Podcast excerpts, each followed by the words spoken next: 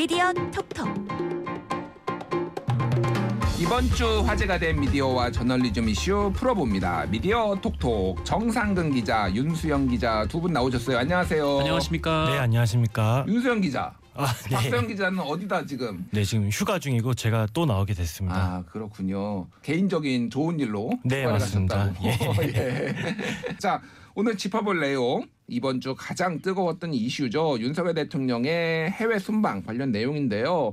영국 엘리자베스 2세 여왕 조문 그리고 미국에서 유엔 총회 뉴욕에서 유엔 총회 하고 한일 한미 정상회담 그리고 캐나다 정상회담까지 뭐 숨가쁜 일정이 이어졌고 어, 언론 보도도 많이 쏟아졌어요. 우리가 정치 평론하는 음. 거는 아니니까 언론 보도 중심으로 조금 얘기를 하지만은 어쩔 수 없이 얘기를 할 수밖에 없을 것 같아요. 일단 음. 언론 보도도요. 좀 어떻게 보셨습니까, 정상근 기자?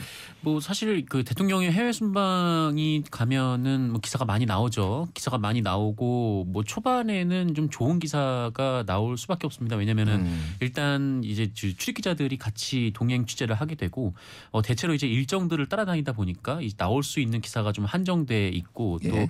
어 나중에 이제 이 정상회담이나 이제 정상 간의 이제 대화나 만남에서 또 나오는 어 일종의 이제 손익 계산은 조금 나중에 좀 차분하게 좀 분석이 나오는 기사들이 있기 때문에 음. 이 초반에는 좀 좋은 기사들이 나오게 되고 또 그러다 보니까 늘 대통령이 해외 순방을 갔다 오면은 지지율이 늘 조금씩 올라가는 좀 그런 현상이 있었어요. 예. 그런데 그런데 그런데 아, 점점점 네 점, 이번에는. 모르겠습니다. 음. 네. 이게 정치부 기사인가 사회부 기사인가 헷갈릴 정도로 네.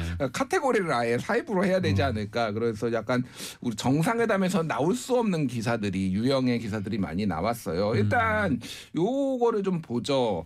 어, 윤석열 대통령의 비속어 논란이 음. 있었어요. 비속어 논란이 있었는데 음, 이거에 대해서 이제 뭐 여러 가지 경위들 그 지금 보도된 경위들을 놓고 좀 정치권에서 좀 논란이 있었습니다. 좀 설명을 드리자면은 이거를 최초 보도한 곳은 이제 MBC가 오전 10시쯤에 유튜브에 처음 올렸어요. 음. 근데 이거에 대해서 이제 그저 국민의힘 여당에서는 국익을 위해서 어, 이런 보도를 자제해야 되는 거 아니냐. MBC가 문제다라고 얘기했고 또 MBC가 평소에 좀 정부하고 좀 각을 세우는 비판적인 보도를 많이 하다 보니까 정치적 의도가 있는 거 아니냐 이런 식으로 이제 좀 비판이 계속 이어지고 지금도 이어지고 있어요 그런 부분에 있어서 그건 좀 뭔가 뭐 이거 저널리즘 교과서에도 나오는데 국익과 진실 보도 뭐 요런 카테고리에 지금 뭐 논쟁의 영역이 아닌가 좀 생각이 됩니다 정상근 기자 좀 어떻게 보셨습니까?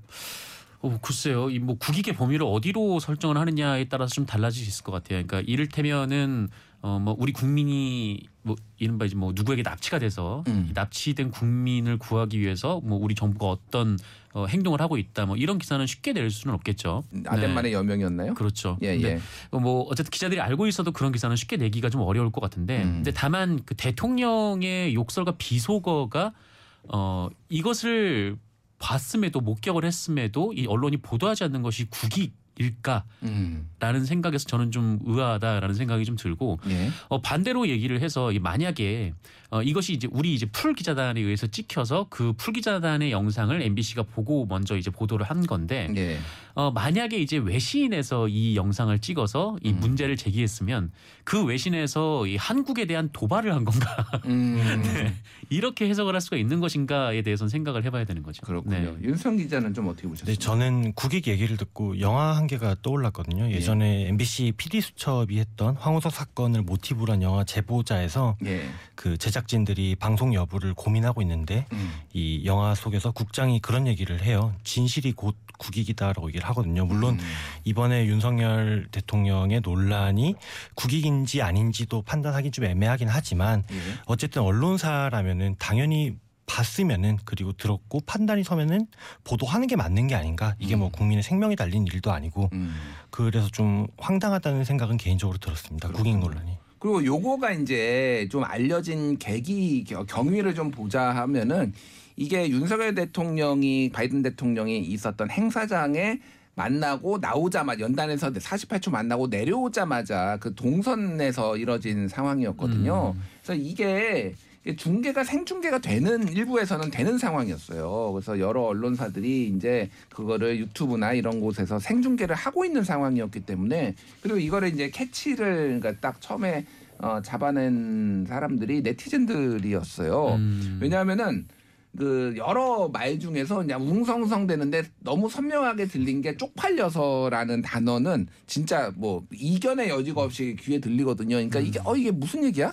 라고 하면서 네티즌들이 야 이거 막말한 것 같은데 라고 하면서 막 자기들끼리 온라인 커뮤니티에 정치 쪽 활성화된 곳에서 막 돌려 듣고 뭐 그러면서 했는데 이게 이제 화제와 논란이 되니까 결국은 이제 MBC가 보도를 하고 나머지 언론이 쫙 보도를 한 상황이었어요. 그래서 이미 많은 사람들이 들은 게 뭐 예를 들어 보안 유지가 돼야 되는 뭐 이를테면 그 워터게이트 사건 아, 그렇죠. 이것도 뭐 예를 들면은 굉장히 국익과 진실 보도에 그 많이 서- 교과서에서 이제 나오는 건데 그런 게 아니라 너무 많은 사람들이 이미 들어버린 상황이라서 이거를 그 범주에 넣을 수 있을지는 좀 의문이에요. 그렇죠. 이제 뭐 네. 공개된 자리였고 또 말씀하셨듯이 이제 전 세계의 여러 이제 외교적 주요 인사들이 모여 있다가 한꺼번에 나오는 과정에서 있었기 때문에 당연히 카메라가 여러 대 있을 수밖에 없고 어 그렇 뭐 나오는 사람들도 카메라를 볼 수밖에 없는 그런 상황이었거든요. 음. 이제 그렇다면은 어 당사자가 말을 조심하는 게 맞는 거지. 그게 음. 이제 국익에 가까운 거지. 어, 그것을 보도했다고 국익이 침해됐다라고 볼 수는 없는 것 같습니다. 네, 그리고 MBC도 입장문을 냈죠. 그래서 우리가 언론 보도하기 이전에 이미 SNS를 통해서 관련 영상이 급속도로 확산이 됐다. 예. 그리고 이게 우리는 어떠한 해석이나 가치 판단도 하지 않고 발언 내용을 그대로 전했다. 우리한테 음. 이런 프레임을 씌우는 건 적절하지 않다. 이런 입장을 MBC가 냈습니다. 예. 그 발언 내용을 그 발언을 그대로 제목으로 썼는데 자극적이긴 하더라고요. 근데 이 발언 자체가 너무 자극적이었잖아요. 예. 너무 자극적이라서 참 이거 어떻게 봐야 되나 아 정말 힘들다 그냥 저는 보면서 아 다른 거보다 이, 이 상황 자체가 좀 저한테 너무 힘들더라고요 그러니까 와 이런 일이 어떻게 벌어질 수가 있지 좀 이런 또 힘든 사람들이 또 있었던 것 같은데 이제 외신 기자들이 굉장히 좀 아. 힘들어했더라고요. 예 예. 그러니까 외신 기자들이 뭐 혼란에 빠졌다 뭐 이런 보도가 미디어스에 나왔는데 음, 이 윤석열 대통령 이이 말을 어떻게 영어로 번역을 해야 되는가? 음. 어, 그 외신 기자들이 투표까지 했답니다. 아 네. 진짜요?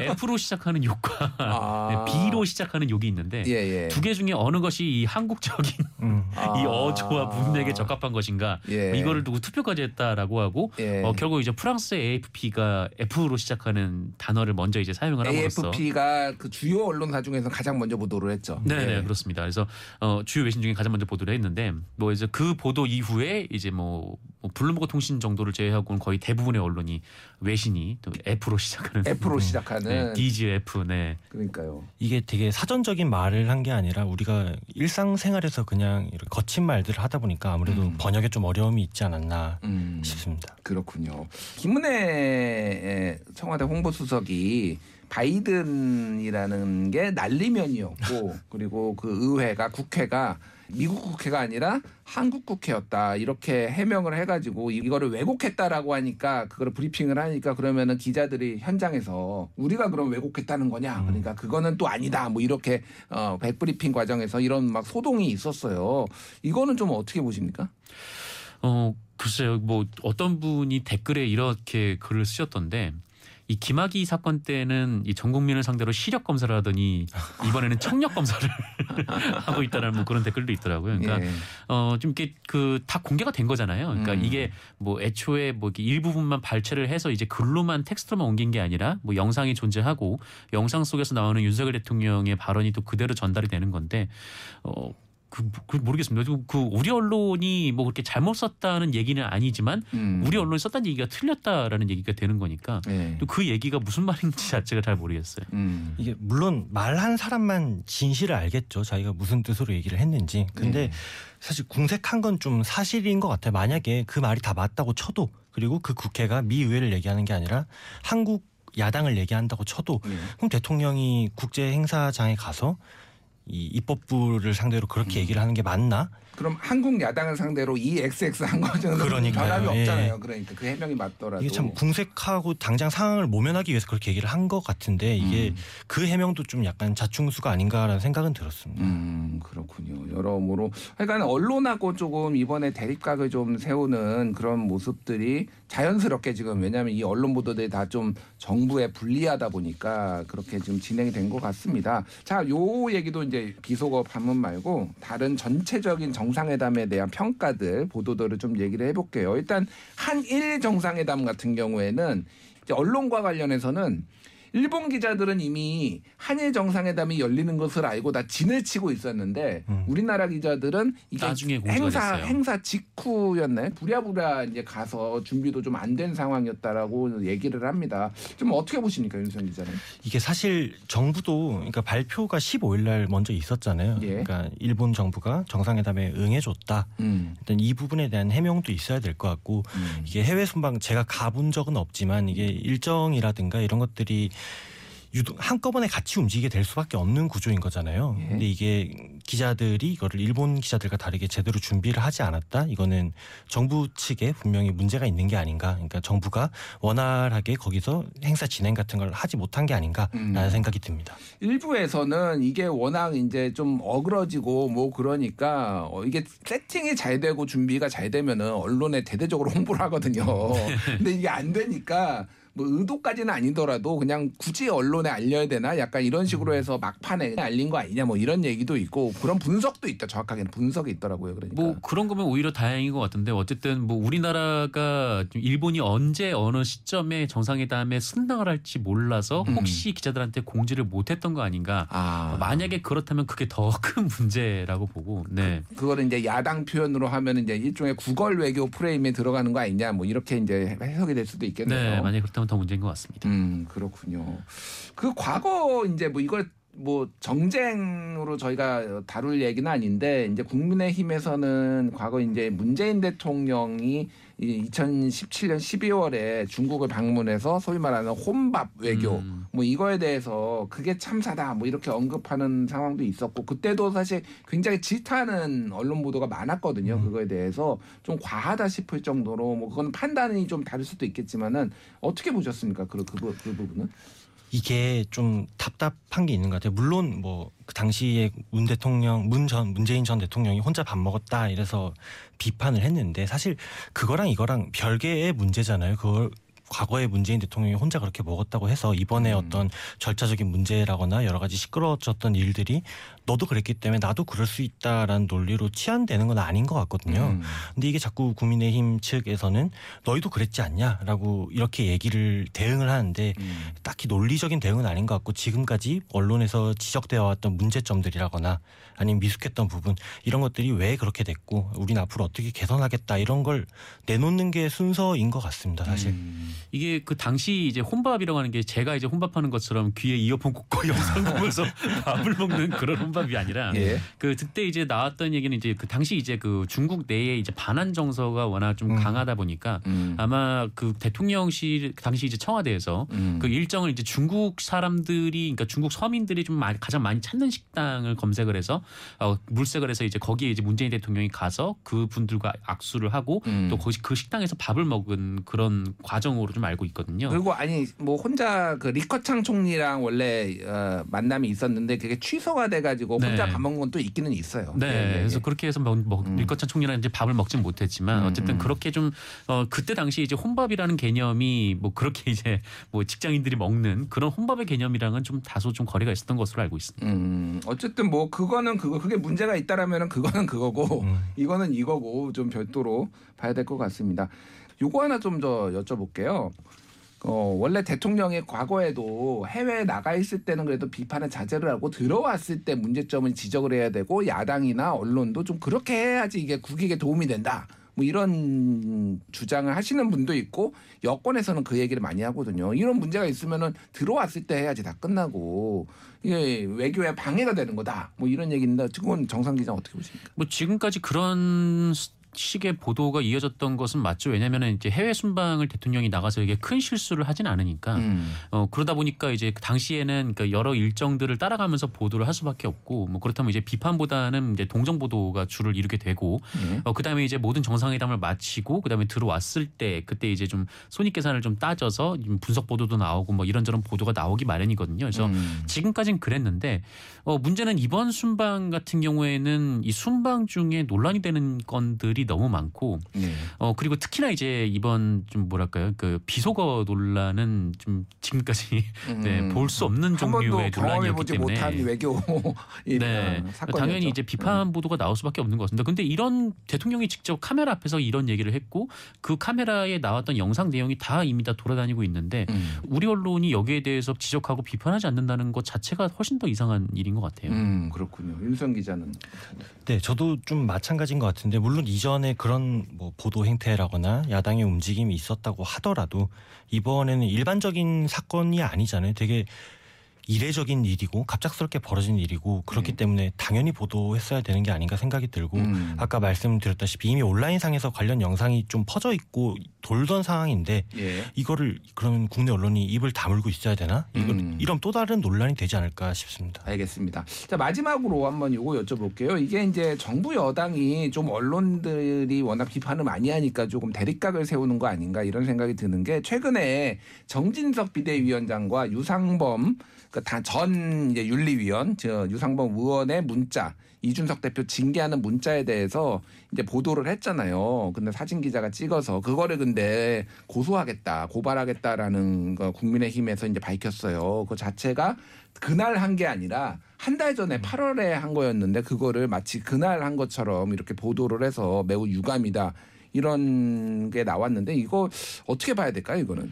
일종의 이제 쏟아지는 비판을 좀 피하기 위한 좀 임시한 편 아닌가라는 생각이 좀 들어요. 그러니까 비가 음. 쏟아지니까 일단 어디라도 좀 들어가고 보자라는 좀 그런 방식이었던 것 같은데, 어 근데 사실 이 논란의 이제 핵심은 이 모두가 대중들이 볼 수 있는 방식으로 공개가 되었다는 거잖아요. 그러니까 예. 어, 일종의 이제 사실관계가 어, 정진석 위원장의 문자 메시지는 그 고스란히 사진이 찍혀서 언론에 보도가 된 거고 음. 또 윤석열 대통령의 발언은 또 고스란히 녹음이 돼서 국민들한테 전달이 됐으니까 예. 어, 이미 사람들이 다 본 상태에서 well, 그 이것을 알린 사람이 문제다라고 음. 이제 지적을 하는 것은 뭐 본인들의 좀 책임을 회피하기 위한 것 아닌가 그런 생각이 듭니다. 알겠습니다. 그리고 사실 이게 예. 처음이 아니잖아요. 국회에서 국회의원들이 핸드폰을 하고 있을 때 뭐 이거를 권성동 원내대표도 있었고 그 전에도 여러 건 뭐 있었죠. 카카오 들어와라 이런 예. 얘기도 있었고 굉장히 유서라고 표현하면 그런데 되게 음. 오래된 취재 관행인 거고 이게 음. 좋다 나쁘다를 떠나가지고 이미 네. 국회의원들도 그거를 인지를 하고 있을 거란 말이에요. 음. 충분히 내가 지금 보고 있는 메시지가 뒤에 사진이 찍힐 수 있다. 음. 이게 충분히 이전부터 경험했던 일인데 갑자기 이제 와서 법적으로 문제를 삼겠다라고 얘기하는 게 좀 문제가 있어 보이긴 합니다. 알겠습니다. 이제 여당의 어떤 대언론 불편한 관계가 본격적으로 시작되는 신호탄이 아닌가 저는 좀 그렇게 읽었습니다. 뭐 앞으로도 관련 소식 한번 짚어볼게요. 여러분은 지금 TBS 아고라를 듣고 계십니다. 비평 프로그램 TBS 아고라 저는 김준일이고요. 오늘 미디어 톡톡 정상근 윤수연 두 기자와 함께하고 있습니다. 어, 기억해둘 굿뉴스 꼬집어줄 배드뉴스 선정해 보겠습니다. 정상근 기자 굿뉴스 어떤 거 가져오셨어요? 네, 저는 한국일보 기사 가져왔고요. 어, 제목은 LH 1년 월세 공짜 파격 조건에도 행복주택은 빈집 그대로라는 제목입니다. 어, 빈집이 좀 집값이 이런데 빈집이 있다고요? 네, 오. 어, 빈집, 그러니까 행복주택이라고, 그러니까 네. 좀 젊은 분들, 그러니까 뭐 청년층이라든지 아니면 좀 저소득층 분들을 대상으로 어, 음. 좀 저렴한 월세로 이제 집을 거주할 수 있도록 어, 이렇게 짓는 이제 그 주택이 있는데 예.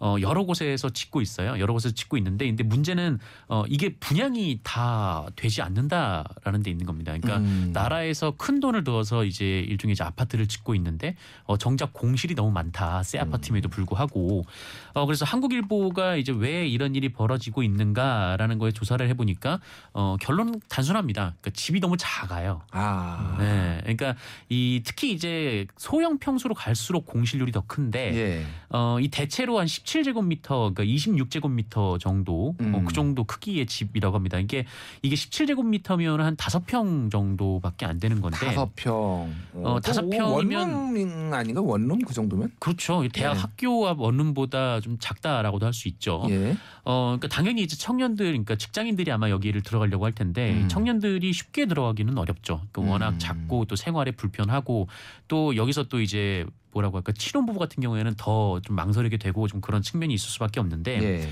어, 그렇다면 우리는 막대한 돈을 들여서 지금 주택 공급 정책을 하고 있는데 실효성이 매우 떨어지는 정책을 하고 있는 거 아닌가. 그러니까 그러니까 수요 조사가 제대로 지금 안 되고. 네 되고 있는 거 아닌가. 국민들이 원하고 수요자들이 원하는 집을 만들어서 해야 될 텐데 무조건 호수 많이 우리 공급했다 네. 이런 거에 좀 성냥갑처럼 다닥다닥 만들어서 공급하는 이런 관행에 대해서 짚은 기사네요. 네 맞습니다. 그러니까 계속 뭐 집값이 한참 이제 문재인 정부 때 올라갈 때 여러 언론도 그렇고 뭐 결국 이제 문재인 정부도 방향을 전환했는데 이제 공급이 중요하다라고는 얘기는 했지만 음. 이 공급을 어떻게 할 것인가에 대한 얘기는 아무도 그 동안 하지 않았었던 것이죠. 그러니까 뭐 몇 호를 짓는다 이 메시지만 나왔을 뿐이지 좀 어떤 주택을 좀 어떤 수요에 맞게 여기 갖는 가게 되는지 좀 이 부분에 대해서 면밀한 분석이 뭐 당국도 그렇고 또 언론도 그렇고 이게 안 돼 있었기 때문에 좀 세금으로 집을 짓고도 그 집이 비어 있는 좀 이런 현실이 빚어지고 있는 거 아닌가. 음. 라는 생각이 들고 이게 사실 그 뭐 많은 분들이 알고 있는 문제였을 텐데 음. 어, 그럼에도 불구하고 기사를 찾기가 좀 어려웠거든요. 근데 네. 이번에 한국일보가 써서 또 필요한 얘기를 한것 같아서 좋은 기사로 가져와 봤습니다. 예전에 문재인 대통령이 한번 이 LH 어디 수도권에 방문을 했는데 여기 이 정도면은 뭐 애도 낳고 뭐살 수 있고 뭐 음. 그러니까 그때 야당에서 집중 포격을 했거든요. 그쵸. 이렇게 좁은 집에서 어떻게 살 수가 있느냐라고 했는데 물론 이게 뭐 정치권에서는 한 건 아니고 이제 LH가 계속 하는 연장선상에 있기는 하지만은 그게 그렇게 지적이 됐는데도 그러니까 개선이 안 되는 거잖아요 지금. 예. 음, 그렇죠. 계속 짓고만 있는 거죠. 네. 어, 그러니까 그 크기로 얘기하면 체감이 안 되실 분들도 있을 수 있는데 예. 제가 원래 20제곱미터에 살다가 예. 최근에 그러니까 2년 전쯤에 28제곱미터로 이사를 갔어요. 그러니까 예. 이전에 살던 집이 지금 행복주택 말씀하신 거랑 비슷한 사이즈일 건데 20제곱미터면은 평수로 하면은 예, 여섯 평 정도 네. 되겠네요. 여섯 평 일곱 평 사이. 이게 좀 덩치가 큰 남성이 살기에는 굉장히 불편하고 힘들거든요. 이게 사실 네. 그래서 좀 말씀하신 것처럼 과연 이 수요자들이 원하는 집인가 좀 생각이 들긴 하네요. 이게. 알겠습니다. 이런 보도로 조금 그런 관행들 좀 개선이 됐으면 좋겠습니다. 윤수영 기자 가져온 굿뉴스 어떤 건가요? 네, 저는 16일에 나온 보도고요. 대구 경북의 독립 언론인 뉴스민이 낸 보도입니다. 경북 영양 풍력 발전 단지와 사람들이라는 기사입니다. 아 이게 그 뉴스민이 이 2주마다 한 번씩 이게 집중 취재를 해서 음. 보도 결과물을 내요. 예. 이거는 경북 영양의 풍력 발전 단지에 대한 얘기인데 음. 우리가 통상 풍력 발전이라고 하면 에너지라는 관점에서 접근을 많이 하게 되거든요. 예. 뭐 신재생 에너지의 효율성이라거나 음. 이런 것들을 얘기하는데 정작 언론 보도에서 그런 풍력 발전소가 세워지는 동네 주민들의 이야기는 잘 나오지 않게 돼요. 음. 근데 이게 저도 2017년에 경북 청송에 있는 풍력 발전 단지를 취재해 봐서 알고 있는데 예.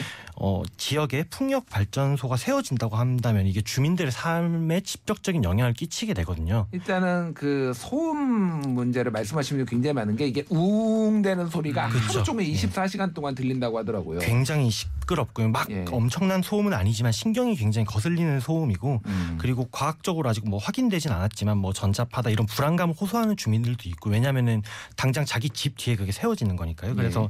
주민들을 보통 보면 찬반으로 굉장히 강하게 갈리게 돼요. 그래서 음. 찬성하는 주민들도 있고 그 뭐 전기료를 할인받는다거나 음. 이런 여러 가지 혜택들 때문에 찬성하는 주민들도 있고 절대 안 된다라면서 반대하는 주민들도 있고 그래서 풍력 발전소가 세워지면 지역이 분열되고 갈등되는 경우가 많은데 예. 이 뉴스민 그 보도 같은 경우에는 이거를 커뮤니티 붕괴라는 측면에서 접근해서 이 지역에 현재 어떤 일이 벌어지고 있는지 보여주는 보도여서 가지고 음. 왔습니다. 이런 좀 뭐, 뭐 이거를 기피 시설이라고 볼 수 있을지는 모르겠으나 일단 뭐 이런 유사한 것들이 예전에 송전탑 밀양의 송전탑 같은 경우에도 음. 마을이 완전히 찬반이 갈려가지고 찬성파와 반대파가 사실상 막 싸우고 막 난리가 났었던 있었던 적이 있거든요. 이게 참 에너지를 많이 쓰는 데는 대도시에서 쓰고.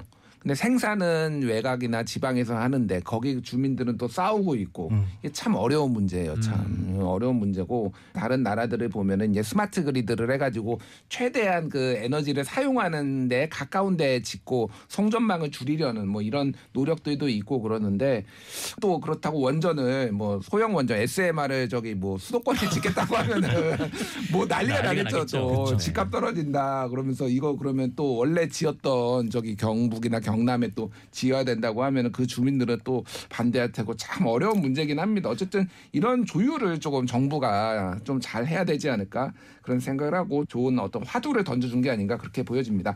자 배드 뉴스 나쁜 뉴스 선정해 보겠습니다. 정상근 기자 어떤 거 가져오셨어요? 네, 전 조선일보 기사 가져왔고요. 어, 제목은 신당역 화장실에서 여성 영무원 피살 스토킹하던 전 동료 범행이었다라는 제목의 기사입니다. 어 제목만 봐서는 잘 모르겠어요. 이게 뭐 무- 제목으로는 문제가 없어 보이는데 내용에 좀 문제가 있나 보죠? 음, 제목으로는 문제가 없고요. 지- 내용도 지금은 문제가 없습니다. 네, 아. 이 평범한 스트레이트 기사인데 어, 지금 검색하시면 그렇고요. 음. 어, 그런데 이 기사가 최초로 작성됐던 시점에는 좀 다른 부분들이 추가가 돼 있었어요. 예 예. 어, 그러니까 잘 아시는 대로 이번에 이제 신당역 살인 사건 관련된 기사였는데 어, 여기서 이제 가해자가 이제 불법 촬영을 뭐 피해자에게 불법 촬영을 해서 이것을 빌미로 이제 협박을 한 사건이 있었거든요. 음. 예, 예. 이 과정에 협박을 한 부분이 있었는데 이 조선일보가 이 촬영물이 어떤 촬영물이었는지 내용을 특정을 한 것으로 네, 아. 그렇게 전해졌습니다. 그리고 예. 어 그리고 마지 그 이 기사를 쭉 서술하는 과정에서 어 이런 표현이 있었는데 이 두 사람이 연인 관계인지는 확인되지 않았다. 어. 어, 라는 얘기가 있었어요. 그러니까 연인 관계에서 일어난 어떤 뭐 어떤 거를 연상할 수 있게 기사를 썼네요 한마디로 얘기를 하면은. 어, 무엇보다 이 정확한 사실관계가 아님에도 불구하고 왜 굳이 이런 표현을 썼을까라는 생각이 첫 번째로 들고 음. 어, 두 번째로는 연인 관계라고 할지라도 이것이 이 살인 사건의 뭐 이제 뭐 어쨌든 뭐 살인 사건의 뭐 하나의 이제 성격은 규정할 수 있겠지만 그렇다고 해서 본질은 변하지 않는 좀 부분이 있거든요. 그러니까 예. 굳이 넣지 않아도 될 표현들, 그러니까 이 촬영물 내용이라든지 뭐 연인 관계인지 확인되지 않았다, 뭐 이런 부분들까지 넣어서 어, 이렇게 기사를 써야 됐을 이유가 있을까? 음. 좀 굉장히 좀 불편하고 네, 음. 문제가 있었던 기사였던 것 같습니다. 이 보도 때문에 이제 어떤 가- 유가족들이 굉장히 고통을 호소하고 또 언론의 인터뷰도 나와가지고 이 부분을 언론이 문제가 많았다라고 질타를 했어요. 그렇죠. 네, 그렇습니다. 예. 예. 유가족들이 이제 라디오 방송에 나와서 좀 음. 라디오 방송뿐만 아니라 이제 기자들 만나서도 지금 나오는 보도들에 좀 상당히 좀 문제가 있다라고 음. 보고 계시고, 네, 뭐 어쨌든 이제 유족들이 좀 고통을 더 느끼고 있는 그런 상황입니다. 요거는 좀 사실관계를 제가 정확하게 말씀드려야 될 것 같아요. 왜냐하면은 오해를 하시는 분들이 많아서 이 남성이 이제 입사를 해가지고 이 여성을 이제 쫓아다니기 시작합니다. 그러니까 뭐저 고백도 하고 뭐 이렇게 했는데 이제 안 만나줘요. 안 만나주면 1억 원인가를 뭐 요청을 했다 뭐 이렇게 언론 보도로 알려져 있는데 그런데 이 여성이 신고를 한 거예요.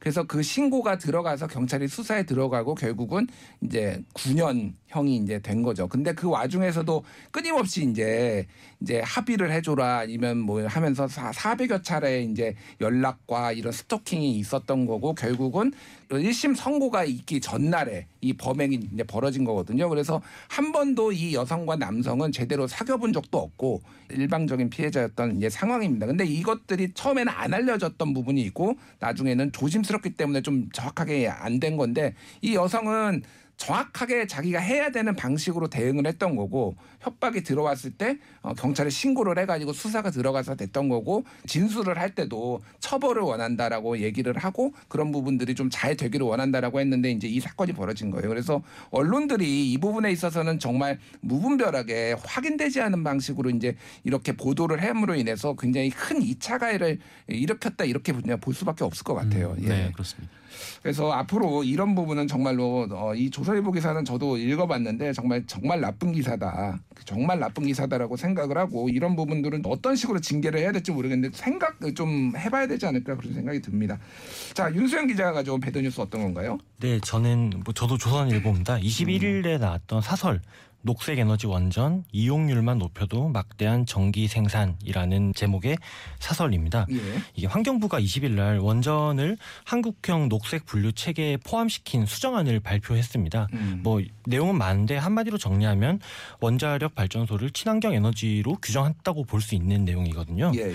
근데 이게 정부는 EU가 유럽 연합이 녹색 분류 체계에 원자력을 넣었다 이거를 주요 근거로 들었고 조선일보는 거기에 발맞춰서 사설을 통해서 원전을 친환경 친환경 에너지로 소개하고 앞으로 원전 전기 생산량을 늘리고 문재인 정부 때 원전 이용률이 낮아졌다 음. 이걸 문제로 지적을 했습니다. 예, 예. 제가 이거를 왜 배드 뉴스로 가져왔냐면 음. 물론 원자력 발전소에 대해서 찬성 의견도 있을 수 있고 음. 반대 의견도 있을 수 있고 뭐 여러 가지 생각이 있을 수는 있는데 다만 자기가 의견을 개진할 때는 이게 자기의 생각에서 조금 더 위험한 부분이 뭔지 그러니까 부작용이 뭔지 이런 네. 것들을 정확히 서술을 해줘야 된다고 생각하거든요. 음. 근데 조선일보 사설을 보면은 이 녹색 분류 체계가 가지고 있는 맹점에 대해서는 전혀 설명을 하지 않고 있습니다. 예. 예를 들어서 유럽연합 같은 경우에는 원전을 녹색 분류 체계에 넣으면서 2050년 전까지 고준위 방패장 부지를 확보하고 뭐 시설 건설 운영을 하라 이렇게 음. 권고를 했거든요. 그러니까 예, 예.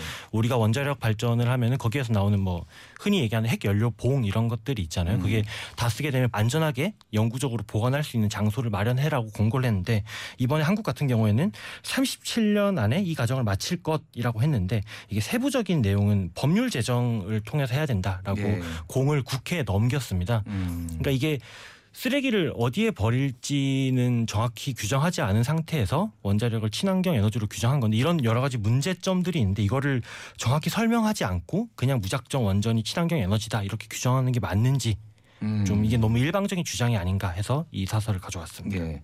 원전에 대해서는 뭐 좀 말씀하신 대로 찬성도 있고 반대도 있고 굉장히 이제 뭐 뜨거운 감자 같아요. 그래서 이번에 유럽 연합에서도 그린 텍소노미에 원전이 들어갔죠. 올해 올해 들어갔는데 그 과정을 보면은 치열한 논쟁이 있었거든요. 음. 거의 1년 이상.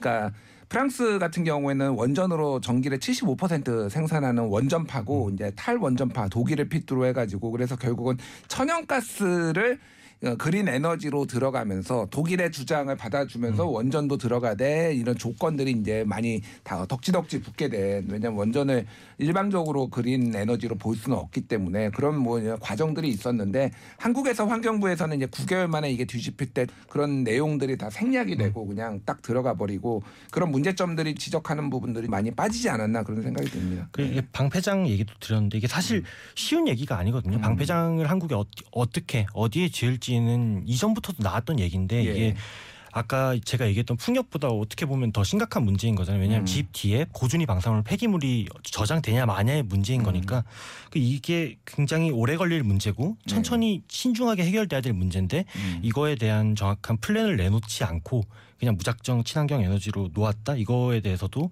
좀 고민을 해봐야 되지 않나 싶습니다. 알겠습니다. 원전 참 어려운 문제네요. 세계가 또 원전을 에너지가 불안해지니까 다시 뭐 만들어야 된다라는 논쟁도 있고 좀 지켜봐야 될 것 같습니다. 오늘 이야기 여기까지 하겠습니다. 미디어 톡톡 정상근 윤수영 기자와 함께했습니다. 두 분 감사합니다. 고맙습니다. 감사합니다.